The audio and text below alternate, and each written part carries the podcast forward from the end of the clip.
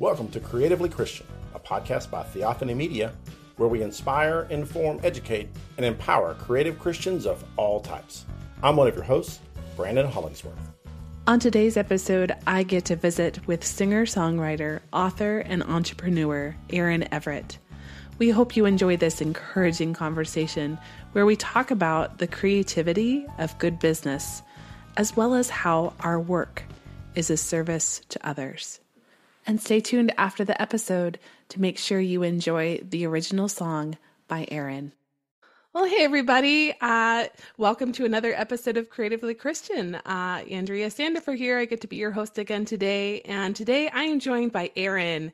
Aaron comes all the way from Colorado, where I used to live, kind of in that area. And so this was kind of fun to be able to connect and kind of talk through a few things Colorado with him in our prior conversation. But I'm excited to bring him to you guys today. And Aaron, I'm just going to have you get us started by telling us a little bit about yourself, like kind of where you live there in Colorado, your family, and a bit of your ministry work highlights. Sure. So I live in Windsor, Colorado, which is just about an hour north of Denver. That's probably the most familiar thing for people when they talk about Colorado is where's Denver. So we're about an hour north of that, just below the Wyoming border. I've lived here most of my life. I was born in Utah while my dad was in school over there, but just lived there for brief moment, and then came back to Colorado. And family's been here forever. We've been here in Colorado since 1917.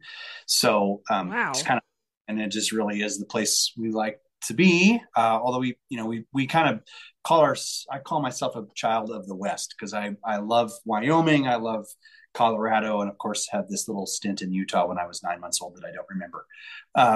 I have four boys. I've been married 20 years this year. Married an Alberta, Prairie Rose, who's wonderful, just a lovely woman that I met at through some connections at Bible College while I was in Canada, and we have four boys. So two 17-year-old twins, 15-year-old, and a 14-year-old. So we're right in the thick of being teenage parents, but super fun. My kids are wonderful. My wife homeschools our kids, and I think we do that as they've gotten older. I've definitely been more engaged in the education portion of it too. So I kind of help out a couple of days a week with doing some things with an old friend from college that we do a literature class together with them, and then I just kind of feel like generally education. That's a long, big topic in our house, but the seven sacred subjects that everybody wants to talk about, I tend to like to think about education a little bit more holistically, and we approach it a lot of ways. So it might be on the river fishing, it might be skiing one afternoon, it may be just a conversation in the car. So that's a lot of how we tend to educate our children, and it's been a fun adventure, a hard one for sure. I always tell people, don't ask my wife if she wants to continue to homeschool in May, because it's by the end of the year. Give her the summer off to recoup. We approached it that way from the beginning, and kind of said, well, we'll take it a year at a time. And now we're towards the end of it, and we're still taking it a year at a time. But yeah, good stuff. I do all sorts of things. So I'm in the real estate space currently as a job. So I'm a real estate broker, developer, kind of do some things in that space, and have always been in that because my family's always been in that. I've worked for a family business for 15 years and did some other things along the way, but I've kind of always been in the real estate space. As far as my ministry stuff and what I've done, I left Colorado for a minute, wanted to go see if I could find a different adventure. So I moved to Canada. Just totally on a whim. I had a friend that was there, and they were like, you got to come to Bible College up here. It's an incredible experience. And so I moved kind of sight unseen to a little town called Strathmore, Alberta, just outside of Calgary. And I went to school in that area for 3 years and just fell in love with Canada. And also at the same time, fell in love with playing music. So I started at that point, wanted to be in a band, had some friends that were from Bible College, and we started just getting together and playing music. And then we made an album, and we just, next thing, one thing leads to another. Pretty soon we have a minivan full of sound equipment traveling around the country, playing music. So that was the fun time that was kind of the a really fun time to do music because you could actually still make it work. You have t-shirts and CDs and stuff. And so it was something that if you had all that stuff, you could always find a way to get to the next town. And we had a great time. It was like 4 years time, spending a lot of time on the road, just probably 100 plus days a year traveling and playing music in different shows. And it was awesome. It was a really great experience. And I just had a blast doing it. Been very involved in our churches, local churches over time. You know, you switch those every once in a while. So been involved in that quite a bit. Play music in the band, play bass in the band most of the time because there's never a bass player. So I usually do. And I don't know. I was looking for an electric guitarist earlier this morning. My bassist was solid, but the electric one, he tailed off. I'm like, oh no. So yeah, you never know. Well, especially in the world, it's like if you don't have a bass player and electric guitar player, you're in trouble. So you are in trouble. Yeah. So anyway, I do that. And then I've always loved writing. So I wrote this book a year ago, I guess. It was released and just have had a lot of fun doing that and kind of playing around in that space and getting the chance to talk about the book and preach at a couple of churches. And it's been a good thing, really. I kind of in college had this big kind of revelation about who Jesus actually was. So I became a Christian through Young Life. In college, kind of had this revelation about the fact that, I kept trying really hard to work my way towards having Jesus like me, and realized in college that actually that was an unattainable thing because he already did like me. So I was pursuing something that was already completed, and then kind of just beat myself up about it and got to a pretty low spot in my life and had this revelation that God might actually like me and love me, even it wasn't just a platitude in an old dusty book. So that was kind of a cool thing. And out of that, I've spent the last however long in church mentoring people and kind of participating in this. And then this kind of culminated by writing this book and trying to come to a place where I could articulate to my kids what I hoped they wouldn't have to actually just go through as an experience that I went through, which was this kind of, I don't know, season of depression and misery, thinking that Jesus, was up there and God, in heaven, sort of keeping track of everything that I was doing wrong. And then, sort of at the end of the night saying, well, you messed up again today, but I guess it's okay. I kind of flipped that script a little bit in my head. And I wrote this book to hopefully help my kids understand that at some point if they'll read it. Yeah. I love when you told me in our prior conversation that you'd written it for your kids. I just thought that was wonderful. And what a great way to embark on a project, to write something for somebody specific like that, and then watch it unfold and be used in other ways. That's just icing on the cake then. I think that's really great. So it was, sometimes because I like to write, I thought, that'd be fun to write a book. I wonder who I should write it for, and I wonder what I should write it about. Mm. And, there's lots of things that I would love to write about. I write for a lot of different things, and I just love to write articles. I love to write different stuff. Just as one of those things that it's a hobby. I don't make any money doing it, but it's really fun to do. And I thought, that's a great audience. My kids, I would hope that if someday I was hit by a bus and was gone out of here, that they might have a good memory of, or at least have a chance to go back and understand what I thought about Jesus and what I thought about, Christianity and faith. So, and why it mattered to me. Yeah, that's awesome. And I don't know if we're not going to talk too much about your book today, because as people will know pretty soon here, you're pretty business savvy. So I wanted to kind of hone in on some of that, but tell everybody what the title of your book is and maybe how they could find it. Yeah, sure. It's called Careless in the Care of God, which is kind of a stretch from Eugene Peterson's message. It's a little phrase in Sermon on the Mount that I really liked. And so that's the title of the book. You can find it on pretty much any place that's out there. I did it as an audiobook on a podcast, so you can find that too. So if you want to just listen to it, it's a podcast that's like, I would read a chapter or two of the book, and then I would do my thoughts on like, hey, this is why I wrote this particular chapter. So that's kind of out there too. And just something for somebody to go listen to or read at some point along the way. Very good. We're going to have another offsite conversation about audiobooks. I'm doing a few, producing a few for friends right now, and I'm a little lost on how to do that. So we're going to have to talk after this a bit about that. So let's keep going though, because your love of business is something that really kind of drew me to talking to you today, because that can be such a stumbling block for creatives. So how did you discover your love of business? And, you know, could you kind of expand on how you believe we can view the business side as another vein of creativity? Yeah. So I fell in love with it actually by buying a ledger at Target and a blue folder that I had track of all my stuff. Like when we were on the road and no one in our band was, you know, everybody's worried about playing the music and how good do we sound and this stuff. And I was worried about that too, but I also knew that I had four guys in the truck and we needed to get to the next town.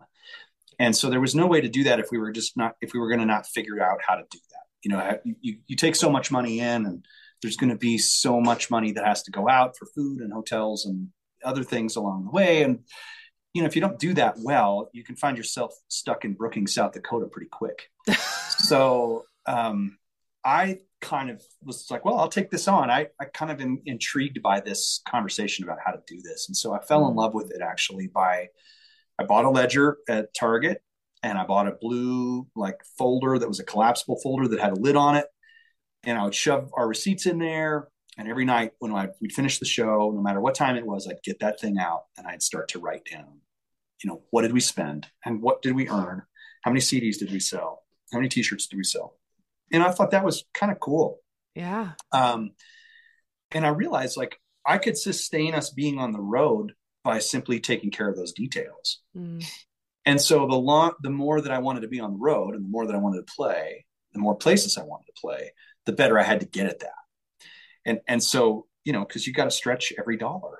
And so there were nights that it was like, well, tonight we have $5 for dinner for the four of us. So go buy some combos at the gas station. And that's what we got. So I know it may not be great. We didn't have a great night. We didn't sell enough CDs. But if we'd have just put that all on credit cards or whatever, then we weren't going to make it very long. And so we had to have a system. And so I put that together. My bass player friend used to joke about that. I put a label together, right? So I put this record label together, and that was how we would do bookings. So it felt like we had a little bit more substance there than might've been because our guy was calling from Targhee Creek Records, you know, to book the show. Yeah. And so we put this record label together, and my bass player used to joke about that Targhee Creek Records was a blue folder in the back of our van. And it really was. I mean, That's really what was happening. But we were trying to build this, and we, you know, eventually we had other artists that wanted to try to participate with us. And so there was this, and there was enough money to make a CD for them so that they could get on the road. And so it was just this kind of fun deal that ended up being something I really enjoyed. I really enjoyed it, and started to realize creativity comes in all sorts of forms and fashions. And I think people who play instruments and write or whatever, right, take pictures, sometimes we want to disassociate those two things. We want to say that making money is kind of this dark secret that you have to have as a creative. Mm. And so there's this you know, I don't want to make any money because it just seems like it's corruptible and evil, and all, you know, money's evil. And I really kind of approached it the other way, which was I could stay on the road if I make money. Yeah. And I love it out here.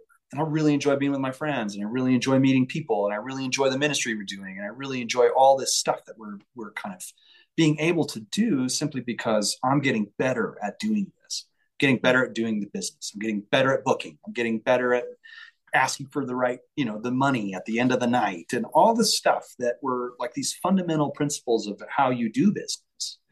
And, you know, it's really fun to see that kind of materialize, because then you become something that doesn't have to be these mutually exclusive things. I don't have to just be a creative person or a capitalist. I get to be both.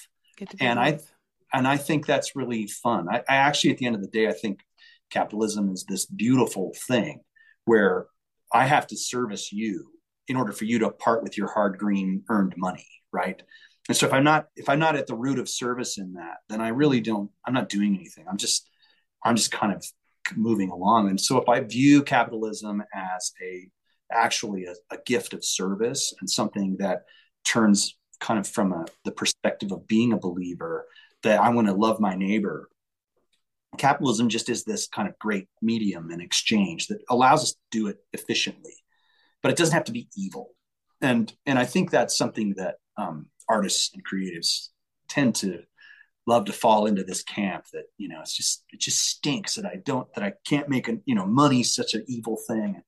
I flipped it on my head. It flipped on my head when I was out on the road. 'Cause it's like, man, I get to keep doing the fun things I love doing if I earn money.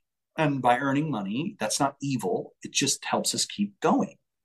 And so that's how I fell in love with business. And I've done a bunch of businesses. I kind of call myself an insatiable entrepreneur because I seem to always find another thing or try to solve a problem by starting another business or whatever. And I love it. And I just, it's a fun deal. It can be exhausting for sure, but at the same time, I get a lot of energy out of it. And I find that the creativity about how to do that is really attractive to me as far as a being a believer.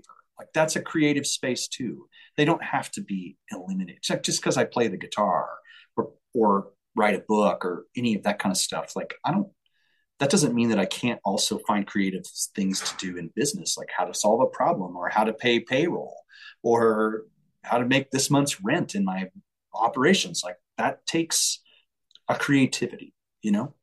Yeah. Yeah. And I love your view of capitalism in all of this, that if we view it as a gift of service, then, and echoing, like, if we earn, we get to keep creating, like, we get to keep going.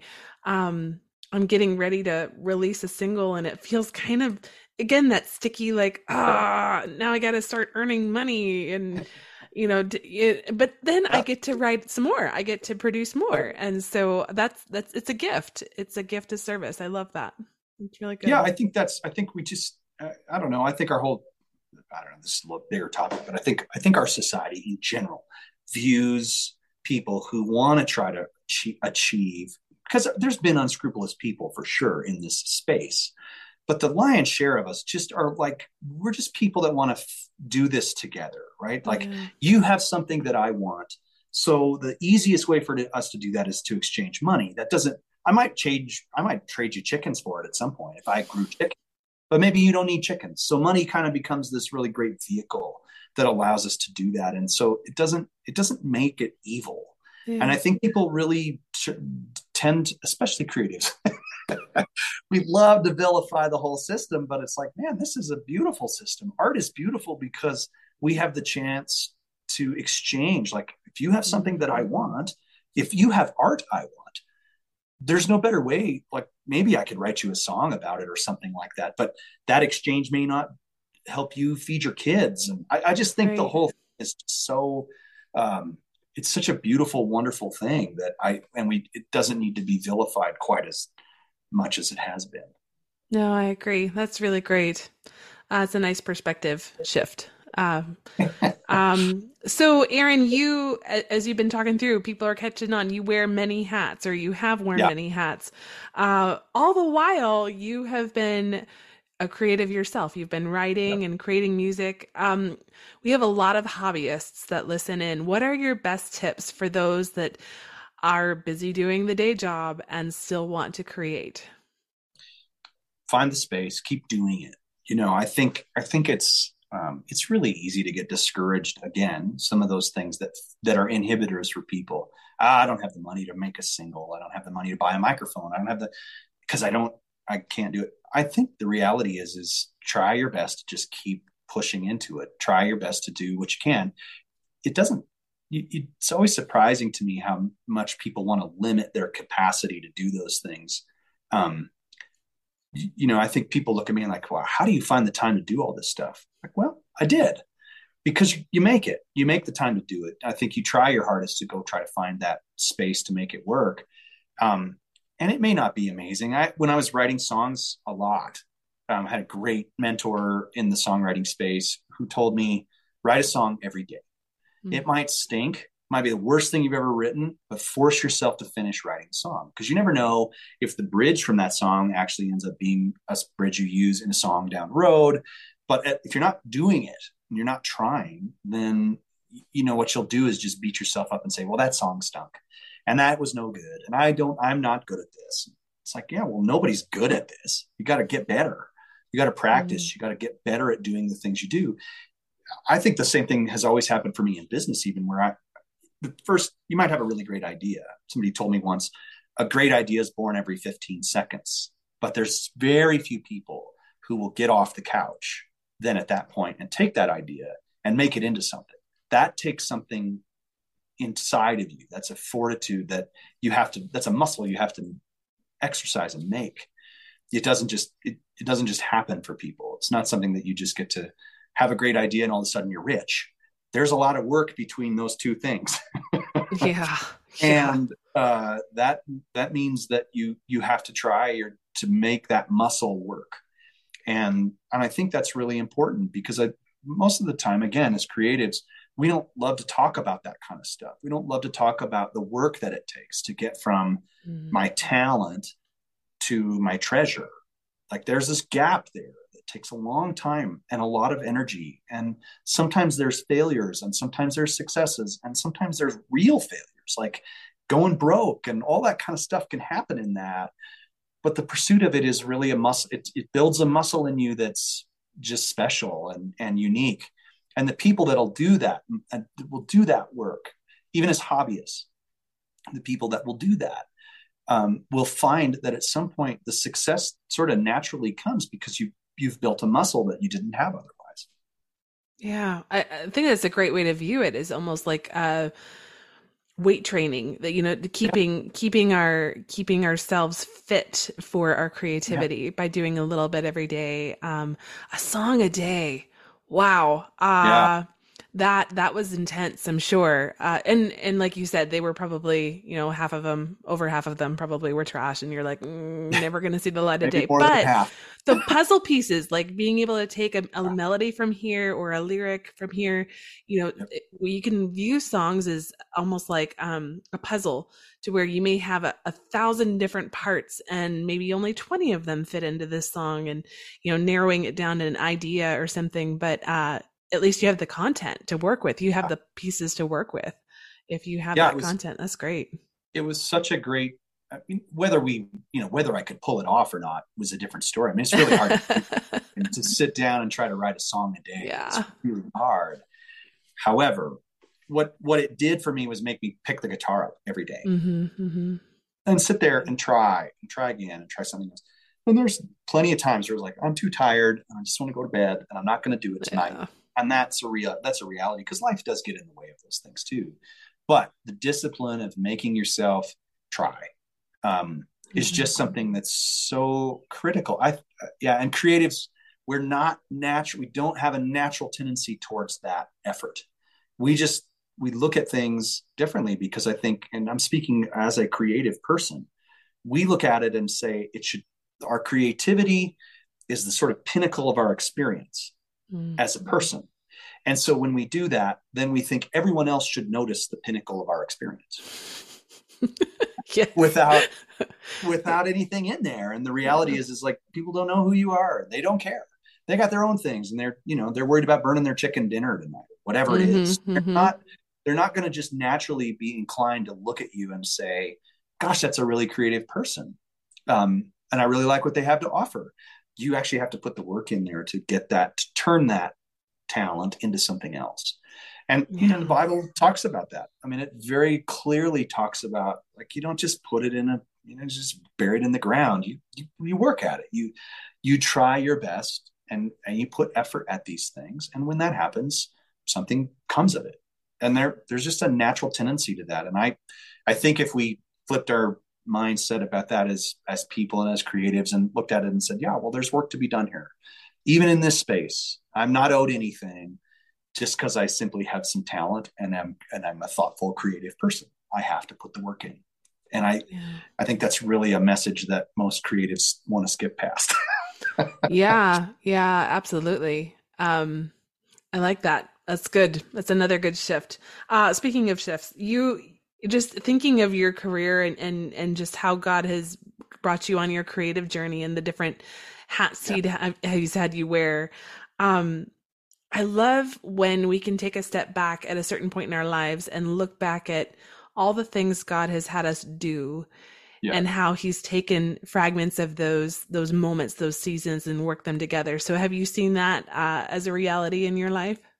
Oh, yeah. I mean, that's the best part about telling the story of Jesus to people is that I think I have been much more open. I think us people of faith generally, this is probably true, especially as you're younger, you're much more open to the movement of what God might be doing, right? And so you, again, it's another muscle you develop over time that the Holy Spirit works within you to say, well, I want to be open to as much opportunity as possible. Maybe, I don't know where it's going to take me. I don't know who it's going to put me in front of, but I want to do the best I can to be open to those things. And so I kind of learned that right when I moved to college, when I went to Canada. That was, you know, my story up to that point was, hey, I'm kind of living here in Colorado. Everything's pretty safe, pretty secure. I have, you know, family's been around here forever. We've been in the real estate business. There's like a whole business for me to just jump into and be a part of if I wanted to. And I just felt this stirring inside of me. Like, I know I need to do something different, right? I need to go find my voice. I need to go find where I sit in this space with Jesus and with Spirit. And so I moved, and that's like, already that starts a story that's more incredible than I could have ever written on my own. I meet some fantastic friends and lifelong friends that are people that we were just in Wyoming fishing together 23 years later. We do it every year, you know, and it's just these people that are super deep, lifelong, rich friends that we can share everything about. I wouldn't have ever met them with not having gone to Bible college. Through that connection, I meet my wife, and then I have my kids. And then I come back here to town after we decide, hey, it's probably time for us to get off the road. We'd like to have children. And that's not it doesn't feel like that's going to be a sustainable life on the road with kids and all the rest of it. And we kind of want to do the American dream thing. We want to have a house and a dog and whatever. And so we do that. And each of those steps, right? I do come back, and I eventually work for the company, and I learn a ton from my dad and my granddad that I'm working for. And in the middle of this, at some point I thought, well, I should do church work. I should really be a pastor at some church, and I should be a music pastor at a church. And so kind of went down that road and pursued that, and realized I had a great conversation with my uncle when I was kind of that had kind of run its course. Trying to decide if I moved again and got another church job. I had an offer in Eagle River up there in Alaska to come and do that, and trying to go through that conversation. And I remember talking to my uncle, and he said, you know, I got into business. He had been a campus crusade guy type of person and had come back and worked for the family business. And he said, I've had more influence with non-believers in this space than I ever would had I stayed in the church. And that resonated with me profoundly, because the truth is like, especially in Colorado where we are 95% of the people are unchurched. They don't go to church. They're not Christians. They're not believers. And so I look at that as like this huge ministry field to be involved, to be able to chance to speak into folks' lives, operate healthily in my own life in those spaces of business, do it ethically, do it well, have those conversations in places that they never would have, like they're not coming in the doors of the church, but I might have a chance to have a conversation with them over coffee or an afternoon, you know, place that, you know, go to the Mexican restaurant and have something with them. So that stuff has been really cool to me as well. That's a chance to just have different, more profound conversations with people that don't necessarily know who God is or who Jesus is. They know I go to church. They know I participate in things. They know who I am. They know how I live. And we're friends regardless of what their current position is on what they think about faith. Mm.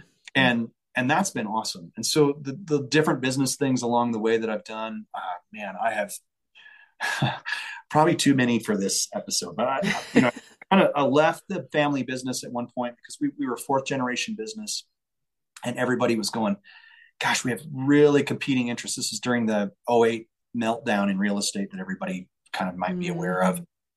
as a family, I'm 30 years old at that time, and my granddad's 80, and he's still working every day, and I'm working every day, and we have really competing interests at that point. You know, mm-hmm. He's like, but batten down the hatches. And I'm going, my whole future's in front of us, and this is the best opportunity we'll ever have in the real estate business to go buy property and get at prices that we won't see again in our lifetime, type of thing. And so it was just kind of one of those moments where we just felt like, man, we are all at an impasse here. Let's break this thing up and let people do what they need to do with it. So we did that. And I took a wild adventure at that point and went off and got in business with my cousin and on another side of the family and my mom's side of the family. And we did an interior design business and all sorts of crazy stuff with that. We did a manufacturing business where we built this stuff that was like a wall panel that we manufactured in here in our town, sold it all over, sold it in Dubai and New York City and Philadelphia. And so I was on an airplane all the time, traveling to try to sell this stuff. And all the way along, I'm meeting all these people that I would never have interacted with had I been a pastor at a church. You know, wouldn't have happened. I would have been localized, and I'm not diminishing that at all. This is just the path that God had for me, and I love it. Like, it's just a beautiful thing that I got to meet all these folks, interact with all these different people all over. I mean, honestly, from coast to coast, in every place possible, and on the phone with people in Dubai. And I mean, it's a wild thing. It's a wild adventure, and that business took a pretty hard turn. We kind of actually had a big failure in that business. And that business led us to try to find another creative solution. So we bought a bunch of campers and did Airbnb out of the campers, and then sold that, and were able to kind of recover some things. And each of those little moments, right, is just something that I feel like God has been, He takes you down these paths, and He never knew. I thought back in the day when I had my guitar across my shoulder every day, and I was traveling a lot of places. I got to go to Italy and Israel and London and all over Canada and all over the United States. And I thought, man, I never thought that my hands would take me to these places. Mm-hmm. And now I think this is crazy, because that just got exponential. The people I've been able to interact with, and all because I learned how to do business in the back of my truck. And now I'm on this side of things, having this chance to have done all these businesses and be a part of all these different things. And I'm so thankful for it, because my life is super rich because of it. I've had just interactions with all sorts of people and wonderful stories that come from it, and a chance, honestly, to be an influential Christian in their life that isn't just frankly coming from like a weirdo space. Like, I'm actually coming from a space that they're in, and I'm going to them and having the chance to be in their space. And I don't have to invite them to, they don't have to come to me first. I get to be in their space, and they get to know who I am. They get to learn that I actually do believe in these things. And I think it's really that it really matters, and that I'm actually being guided by a Holy Spirit and all those kind of things. Like, those are conversations we're just never going to interact, right? We're never going to interact unless I'm in this space. And I just think it's so beautiful that that's the gift that God gave me over the last 30 years of my career, Yeah, absolutely. And I love just that overarching theme that I feel like God is taking you on, is be an ethical man of business. And I'm going to put you in these different positions and these different situations and locations to interact with people. And that's what He's calling you to do. And it's awesome, because, you think about the ministry of Jesus, even, He traveled around. Yep. He walked into towns and He talked with people, and He, yes, He taught in synagogues, but more often than not, we hear about the stories of people He met along the way and the impact that He had on their lives, and, stooping down and being with them, and having dinner with them, and just in conversation. And it's beautiful. I think that's a beautiful picture of what it means to be the hands and feet of Jesus. So that's awesome. So because business just seems to be something you're really excited about. And for those of us that struggle a bit to get excited about it, what would be maybe one of the best things or pieces of advice or a tip or a resource or something that you would point people to maybe grow in their business sense a bit? probably the best piece of advice I could give you, anyone, is go find people that are totally oddballs. You know, they don't fit your creative world, and pick their brain about this stuff. How do I do it? Show me how to set up a Google spreadsheet. It's not terribly hard, but honestly, for most people, it's just a foreign language. It doesn't make any sense. They don't understand that this is a big calculator and it helps you keep track of things, and it's always available, and there's really cool tools. And most people are just like, I don't want to do any of it because I hate numbers, and math was never my strong suit. I sucked at math. I was terrible at it. I really was. I was no good at doing the math in the class. But as soon as it turned to a tangible thing, okay, if I make this much money, I get to go to this place and stay in this hotel, and I actually might have a little left over to go do something fun. Yeah. That just became so alive for me that I think I would have never experienced that had I not tried to really understand philosophically that that's important. It was important for me to continue to do what I really wanted to do. It's helped me get there. And I think if you surround yourself with people that are just not your type, you know, as creatives, we love to surround ourselves with the people that are just like us. Yeah.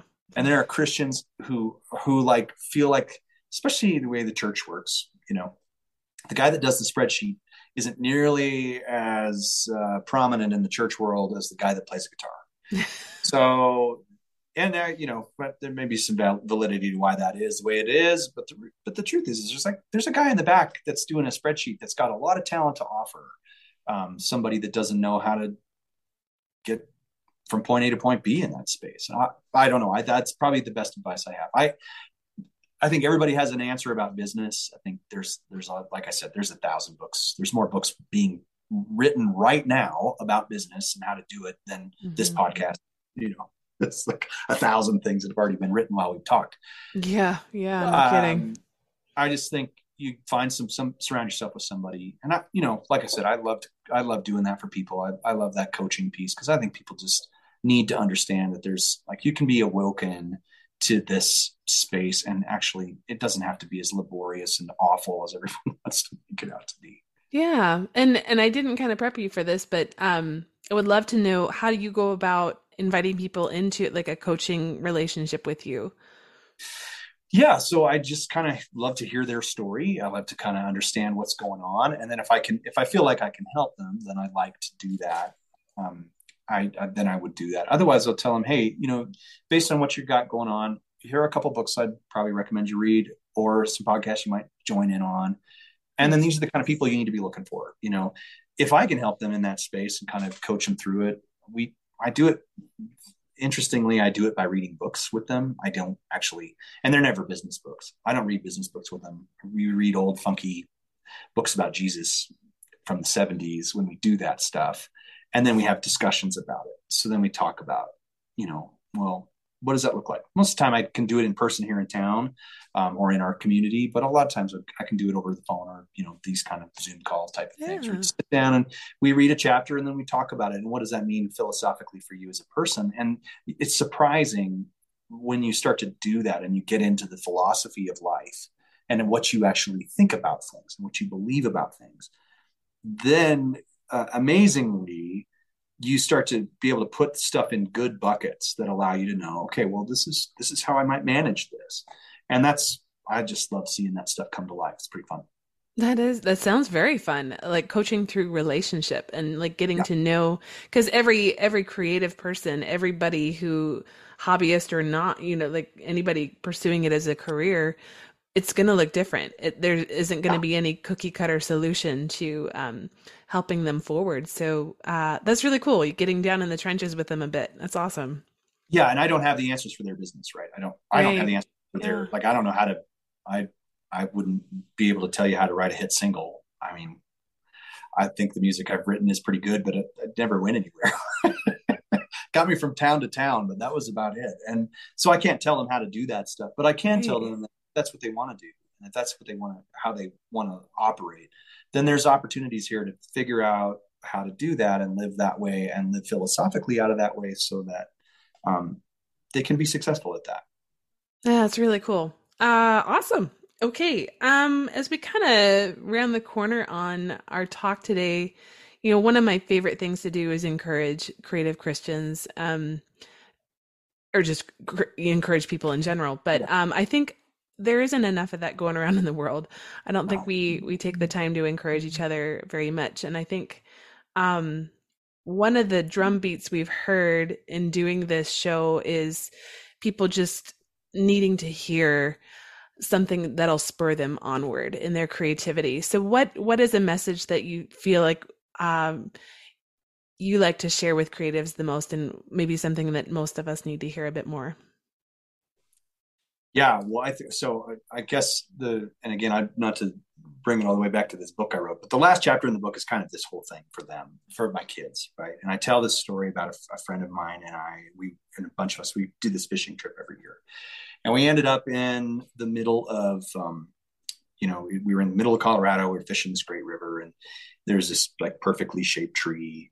My friend he owns a nursery, a really successful nursery. He's a business guy. So he owns a nursery. There's not a stitch of music in him at all, but he's, again, another guy that's super creative and is just always trying to figure out how to do business better.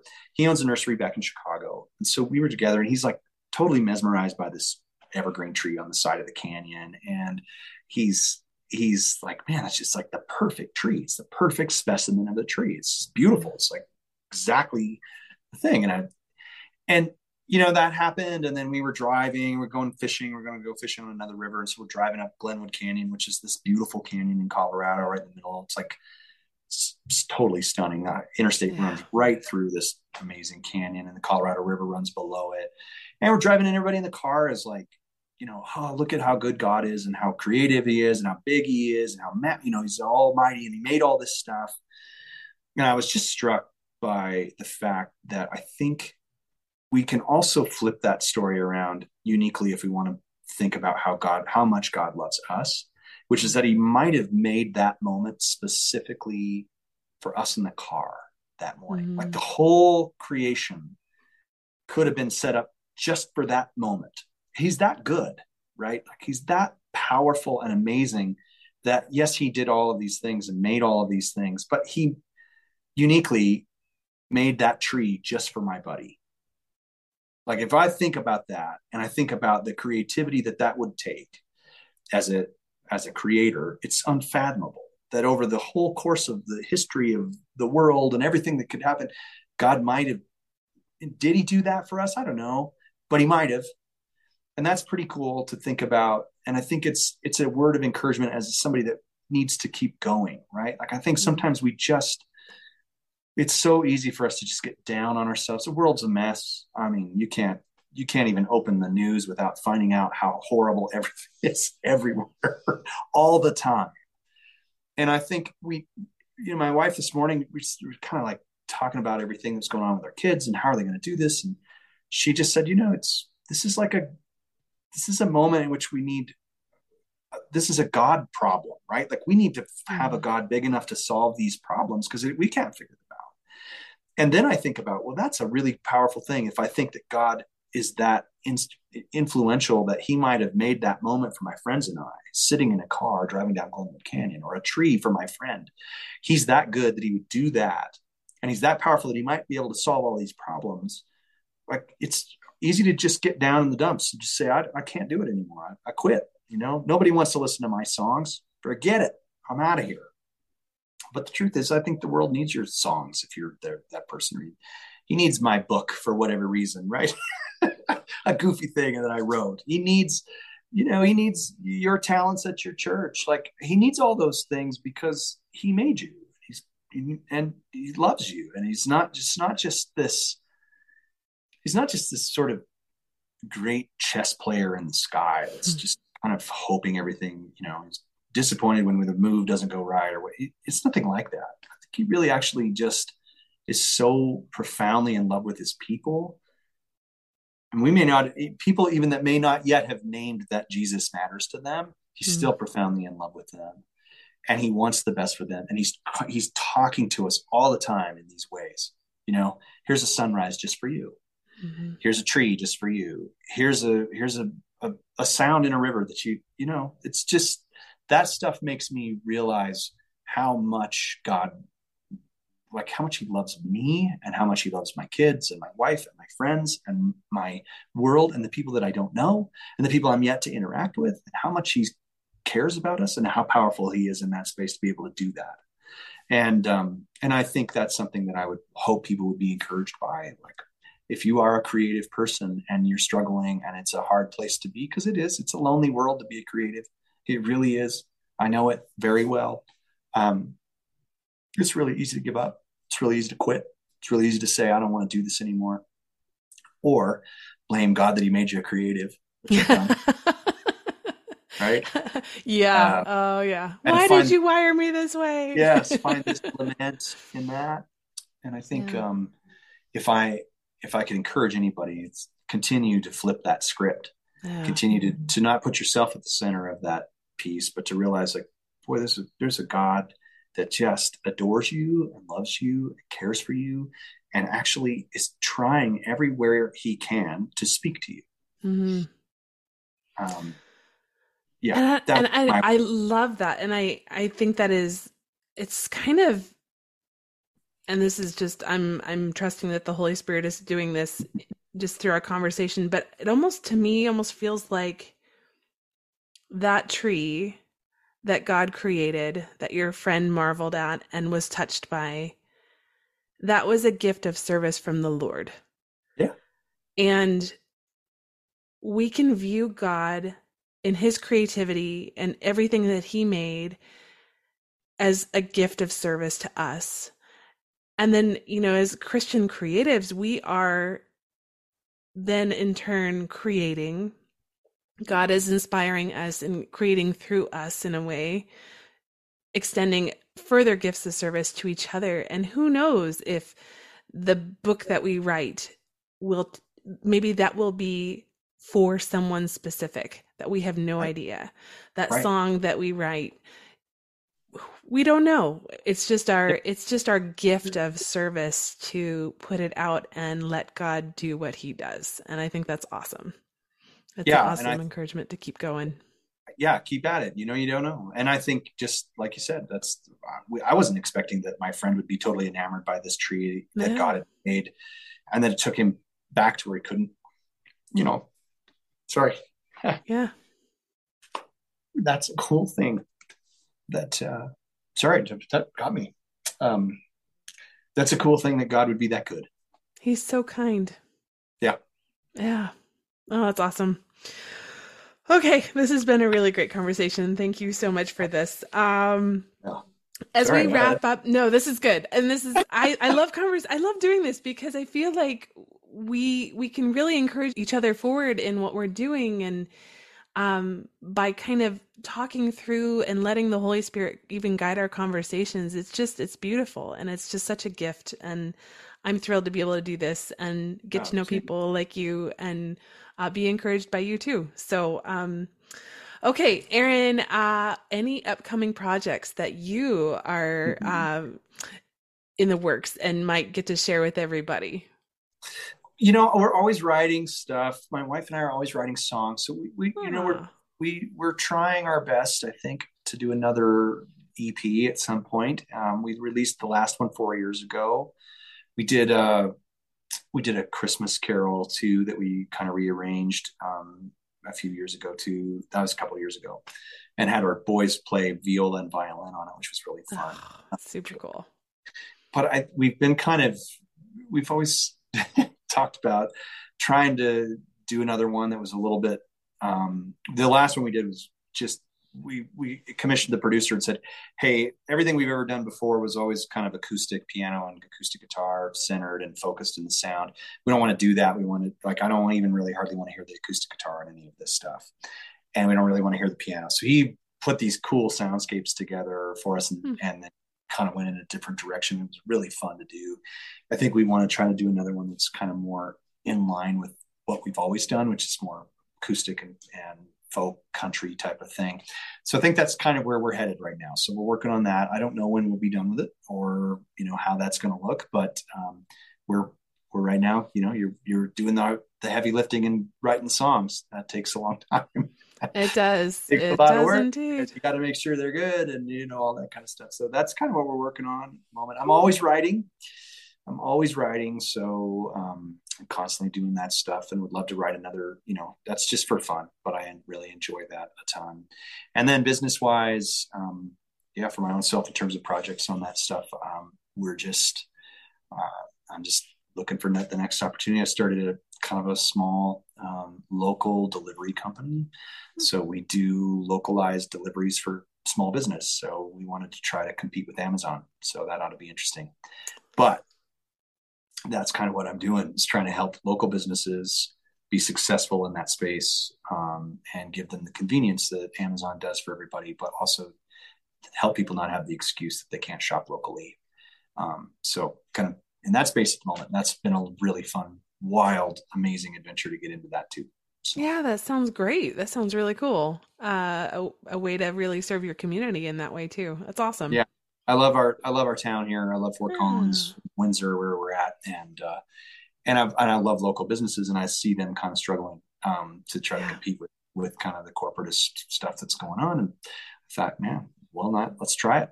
Let's go get it done. And so we're in the middle of that. And that's a cool, fun, creative, takes every ounce of energy you could ever hope you think that you have. And it's great. And it's great. I'm exhausted, but it's great. I love it.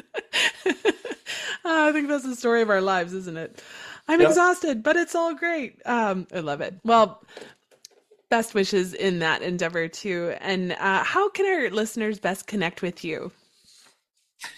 Well, I do have probably the best way, honestly, is that website on the books. That's the easiest way to get a hold of me. It's carelessinthecare.com. I think that's the URL. Gosh, now I'm saying that and I want to make sure I've got that right. That's hold okay. On. We'll look it up and we'll get it in the show notes for everybody. Right. It's I think that's what it's carelessinthecare.com. Good. And that's probably the easiest way, because my emails are there and stuff. And I again, it's probably more focused on the book as a website, but it's I things there from time to time. And then if somebody wanted to talk to me about business or coaching or anything like that, that would be a great place to connect with me. Perfect. That's awesome. Okay. I love to end my episodes with my guests by praying for you and everything that you've got going, and just thanking God for our time. And then everybody stick around, because we get to hear one of Aaron's original songs too. So stick around for that. After I pray, he'll just tell us a little bit about it, and then we'll get to enjoy that together. So let's go to prayer. Thanks. Well, Father God, thank you for this just spirit-filled conversation with Aaron today. I'm just so thankful for your presence here with us, and the gift that this conversation was to me. And I know it will be to your people that listen in. Lord, thank you for the ways that you've guided Aaron in his life, and the various adventures you've taken him on, and how that has shaped and molded him into the man that you desire him to be. And we pray that that is a process that continues for your glory, Lord, in his family life, in his community, in his pursuits of his creativity through music and writing. And as he comes alongside others in pursuit of doing business while being a good steward of the gifts that you've given us and the resources that you've given us. Lord, thank you for gifting him in the ability to talk shop in that way with people and encourage them forward in that. We thank you for his time today to just pour in a lot of encouraging words and suggestions and shifts. And it's such a gift, Lord. We pray for his family as they continue in their homeschool pursuits. This school year kicking off here. And we just pray for many blessings for him and his wife in that. And their 4 boys, such a beautiful holistic approach to learning about how to be citizens of this world, and what it means to be men of God. I pray all of this in Jesus' name. Amen. Thank you. All right, Aaron, what song are you going to share with everybody today? This is a song that I wrote on the last EP we did. So this is 4 years old. We actually, it's almost 4 years ago. That's almost 4 years ago to the day. This is called Please. And this is a song that I think from to date, this is probably my favorite song I've written. And it's just, it's kind of a lament about, or like a prayer to God about life. And when it doesn't quite seem like it's going the way you want it to, and what's his involvement in it, and how do we see it? And can, you know, so this, it starts kind of with my, you know, hey, I don't know if you're quite as real as I think you are, and then moves to the end. And the please portion of this is really about, could we be something different as people? And not just hoping that the church will do the job for us. Kind of, yeah. So anyway, it's my favorite song that I've written to date. And I loved how it turned out, and it was really fun to create. This is the one that I was talking about, where it was just totally atmospherically different than anything we'd ever done before. And it was really, really fun to create this and put it together. Very good. Well, thank you for sharing it with us today, and thank you for your time. And it was so good to connect with you. And everybody, check the show notes for how to connect with Aaron, and stay tuned for Please.